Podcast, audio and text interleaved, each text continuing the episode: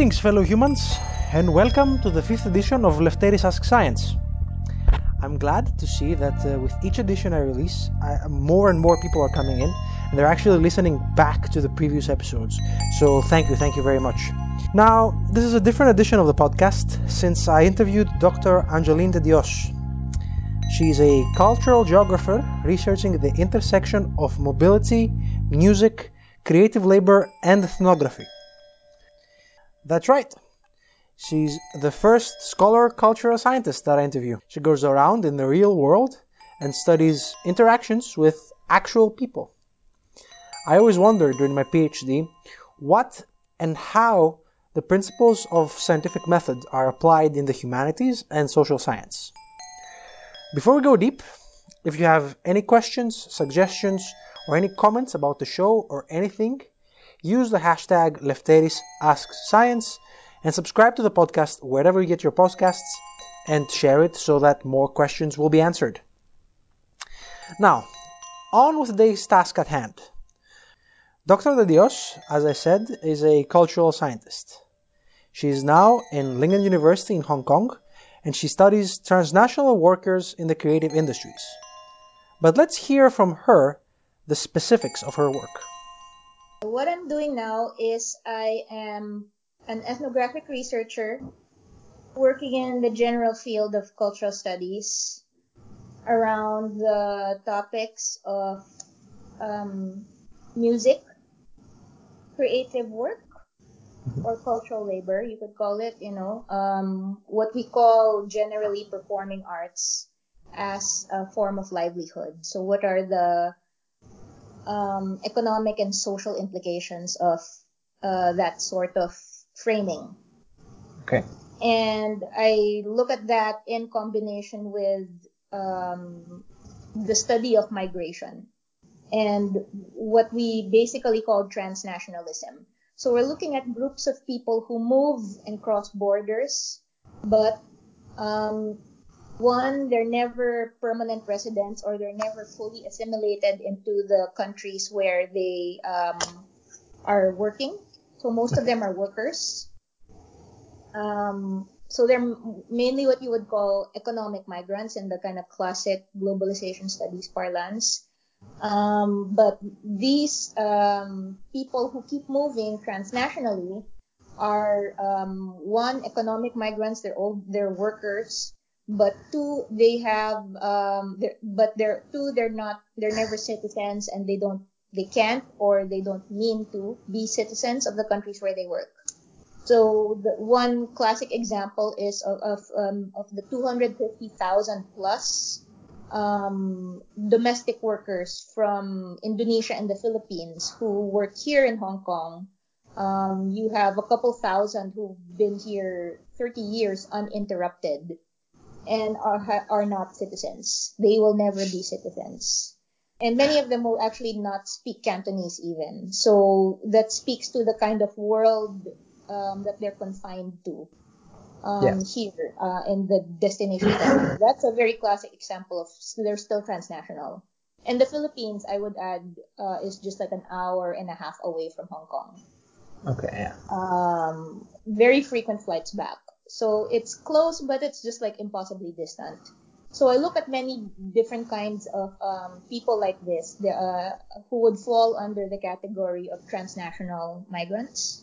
Yeah. And um, how that came out in my PhD research, which I lecture and um, speak about and write about widely, is the case study of um, migrant Filipino musicians. So these are musicians, are these are working musicians. These are migrant musicians. They don't uh, perform their own material. They are what you would call cover performers, but they're really more entertainers. And the way that you would immediately identify them is they're the band in the hotel or the cruise ship or the theme park in parades. So I look at um, those three kinds of performance venues. Um, and I look at three um, different field sites in Southeast Asia Hong Kong, Singapore, um, a little bit of Malaysia, and of course, um, Philippines, which is where they go back frequently. One of the reasons that I wanted to interview academics is that I admire people that actually dedicate themselves into studying a specific subject. The journey that one takes until he or she arrives at the topic can be fascinating. So, uh, in the beginning of our discussion with Dr. Dios, uh, she gave me a why she does her research through a very reflexive process that really explains why her research is important.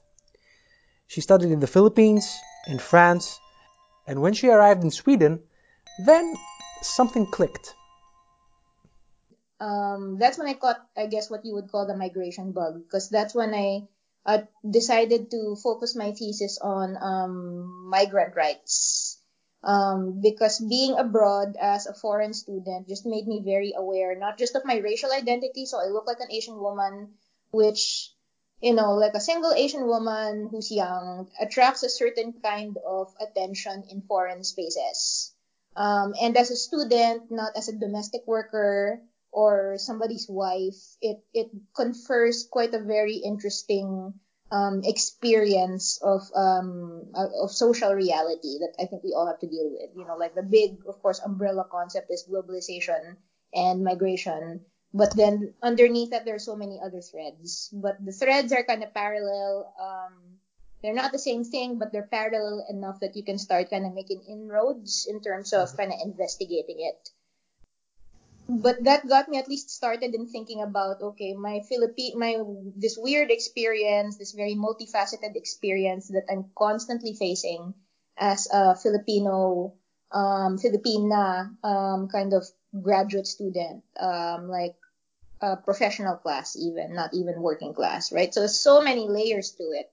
Um, I can use that to look at other kind of parallel experiences but then that brings us to that question of bias, because that's something yeah. that'll never that'll never kind of be washed clean of the researcher against you know like the fantasy of objectivity, right? Um, yeah. And then the so it becomes part of the process, I guess I would say. What made this interview interesting for me is that when I was asking something that I assumed had a simple answer, a yes or no answer or a number. It turned out to be a complex topic with not a definitive answer. Here's Dr. Dios answering when I asked, How many overseas Filipino musicians are there? So, yeah, that's a problem of categorization, which is a, okay. it turns out turns out to be a really thorny kind of theoretical issue because there um, many of them have entered um, the destination country on tourist visas, so they you can't track them. you can't, and then many of them also. Um, so it would be a problem of category, and it would be a problem of time and and history. Like um, you would call it migration or immig or visa history.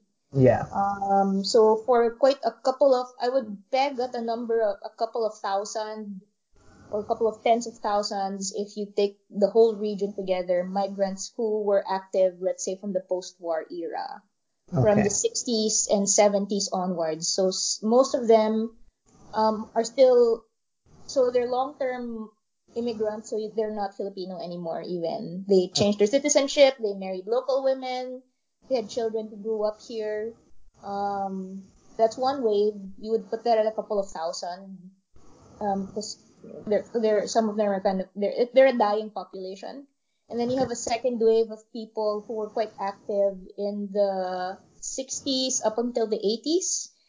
Um, so they were kind of very they were free agents. Um, um, countries were beginning to regulate nurses as a migrant group because mm-hmm. um, you would have the government of Germany and the government of the Philippines like shaking hands and saying yeah. like we're gonna send this X thousand. This number, number yeah.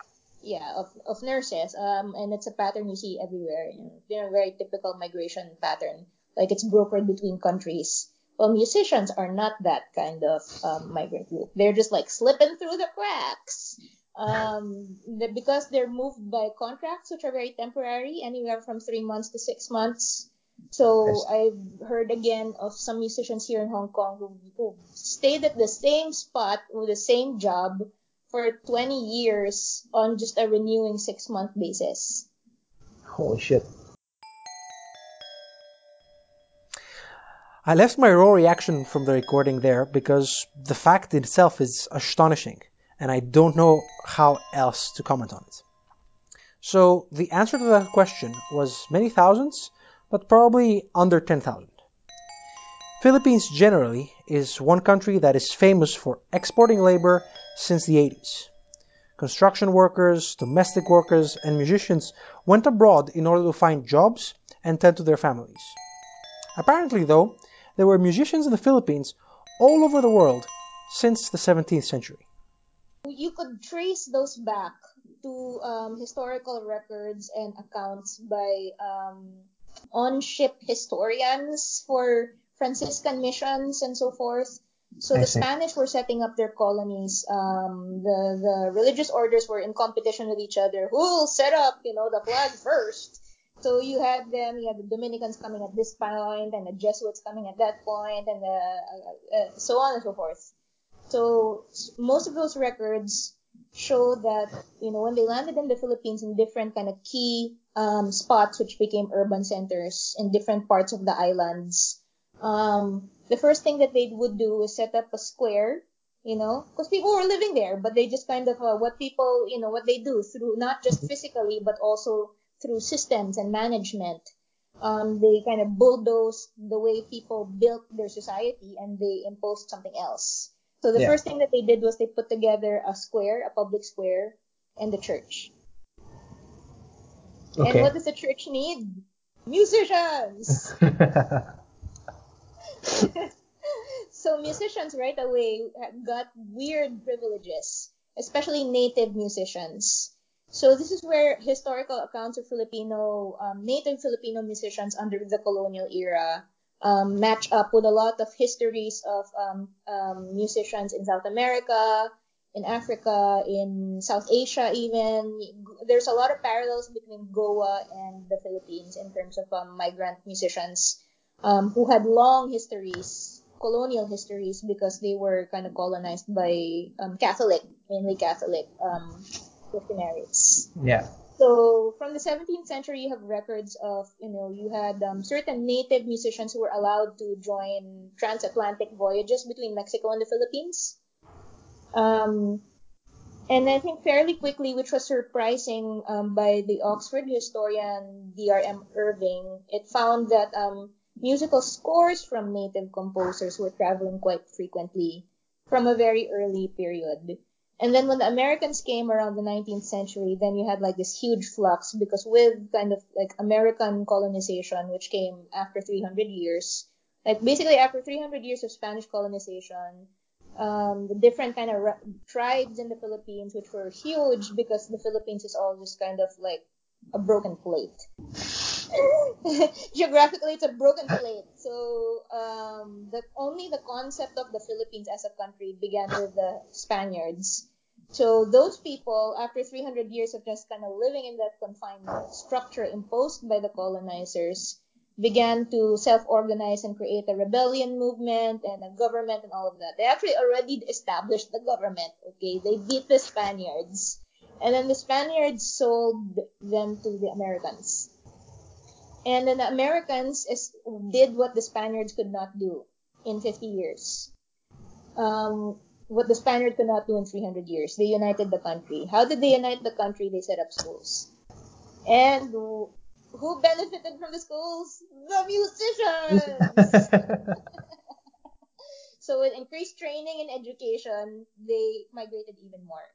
And then, of course, you know, it's not accidental, but with the Americans and the American educational system as a colony, it came with the commercial industry of music, which was not just affecting, which emanated, you know, very super quickly, like amazingly quickly in the 19, in turn of the 19th century. There and there are many popular music historians who can say more about that.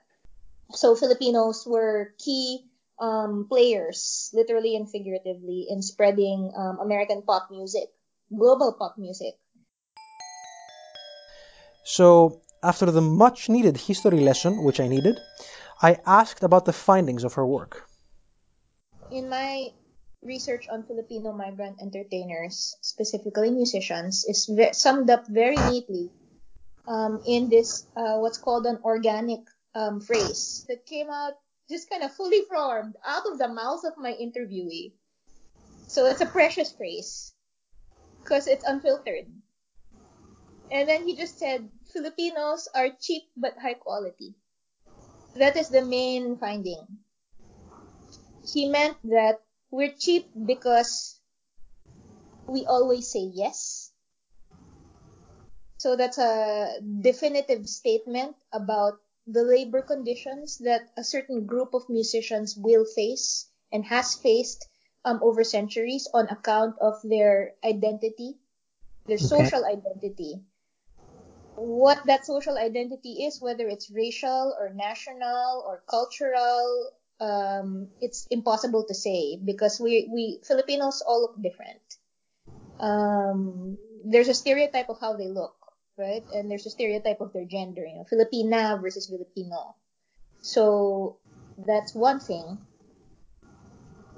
Um, so they're cheap. So they're treated as a subordinate um, class of musician and a subordinate class of migrant worker. Very few would even be considered professional unless they're, you know, um, A-list um, cruise performers um, who headline kind of um, entire uh, two-hour shows.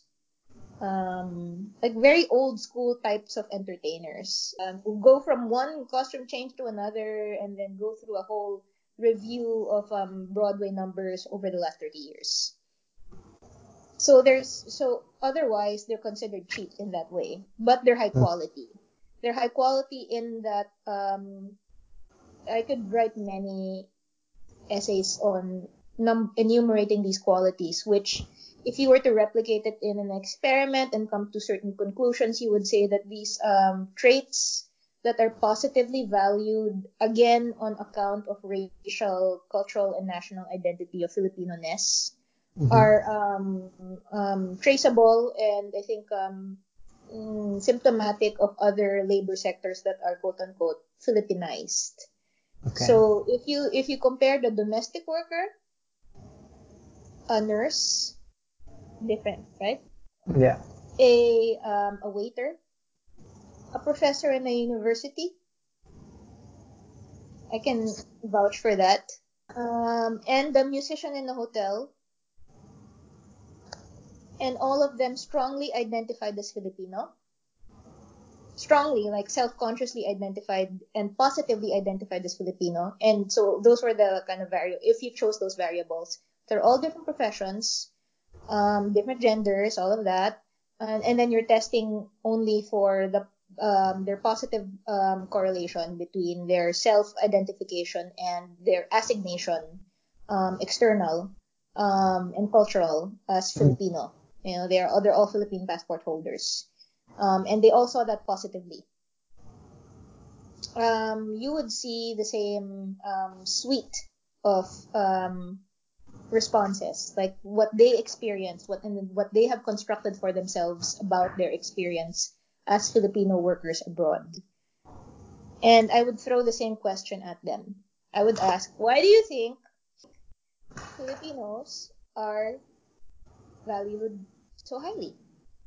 obvious question. But in this guy's case, he didn't even have to be prompted. He just came up with that formulation of their cheap and high quality. And then with a little more prompting, he tested positive for all the other indicators that I saw in the other interviews.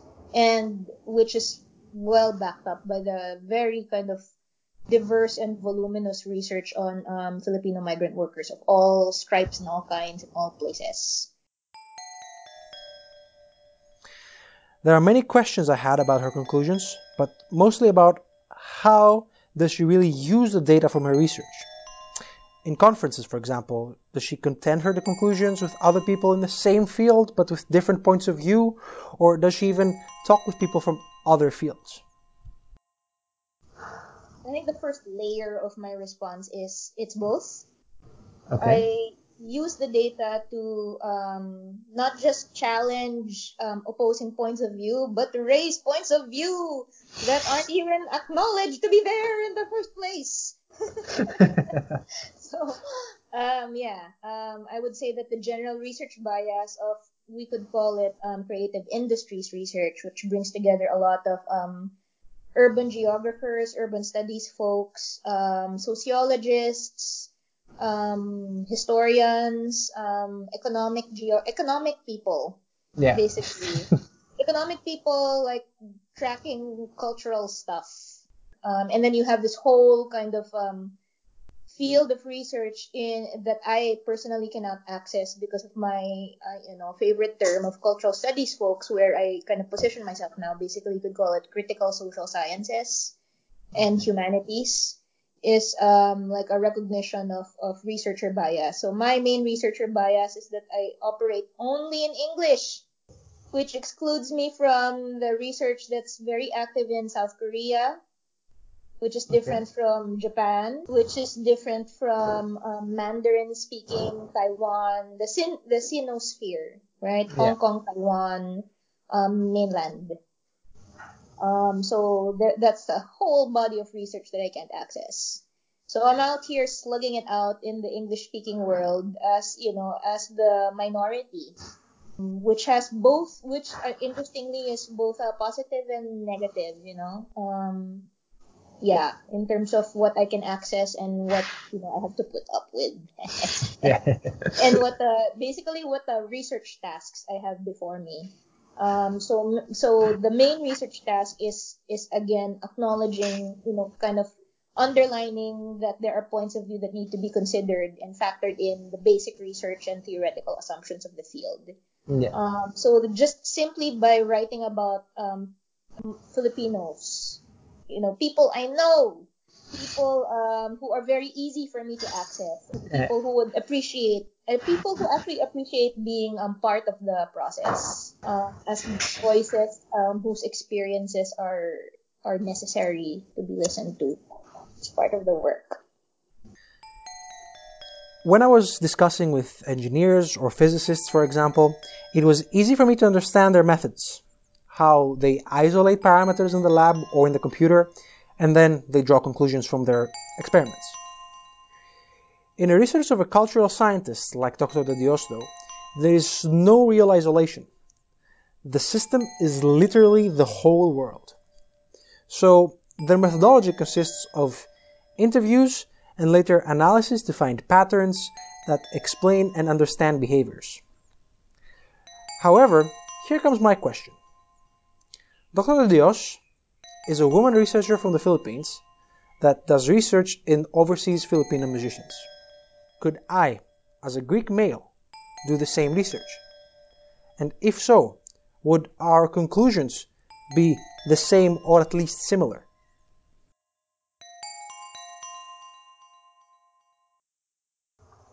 Absolutely.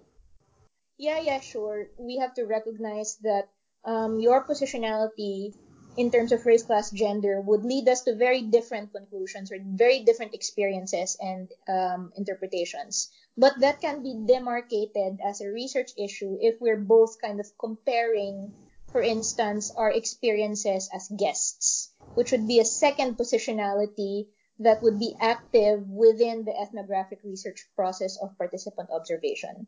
So Okay. if like you and I were group mates and we had to do like a presentation of the microgeography, meaning you're looking at what happens in the reality as structured by a certain space. You and I have decided like we don't want to spend so much time on this ethnography project. So we, we're gonna you're gonna go to one hotel and I'm gonna go to the other hotel um, and we're gonna watch like the first set of this Filipino band that we both marked out.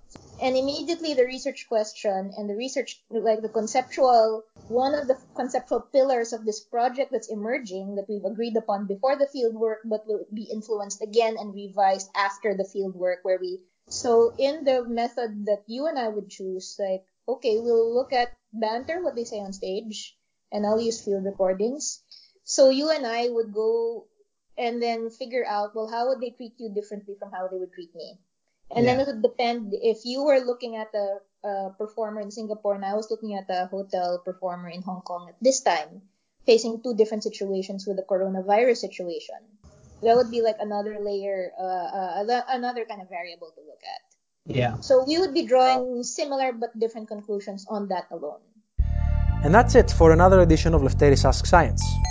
It's a slightly longer one today, but some slightly complex ideas need a bit more time to be explained accurately. I'd like to thank Dr. Angelina Dios for her time, and I'm looking forward to hear more about her research in the future. Thank you very much for listening, and please share the episode, subscribe to wherever you get your podcasts, and use the hashtag Lefteris Ask Science to give suggestions or ask questions that I'll try my best to find the best answer to. Until we meet again, take care, keep learning, and be kind.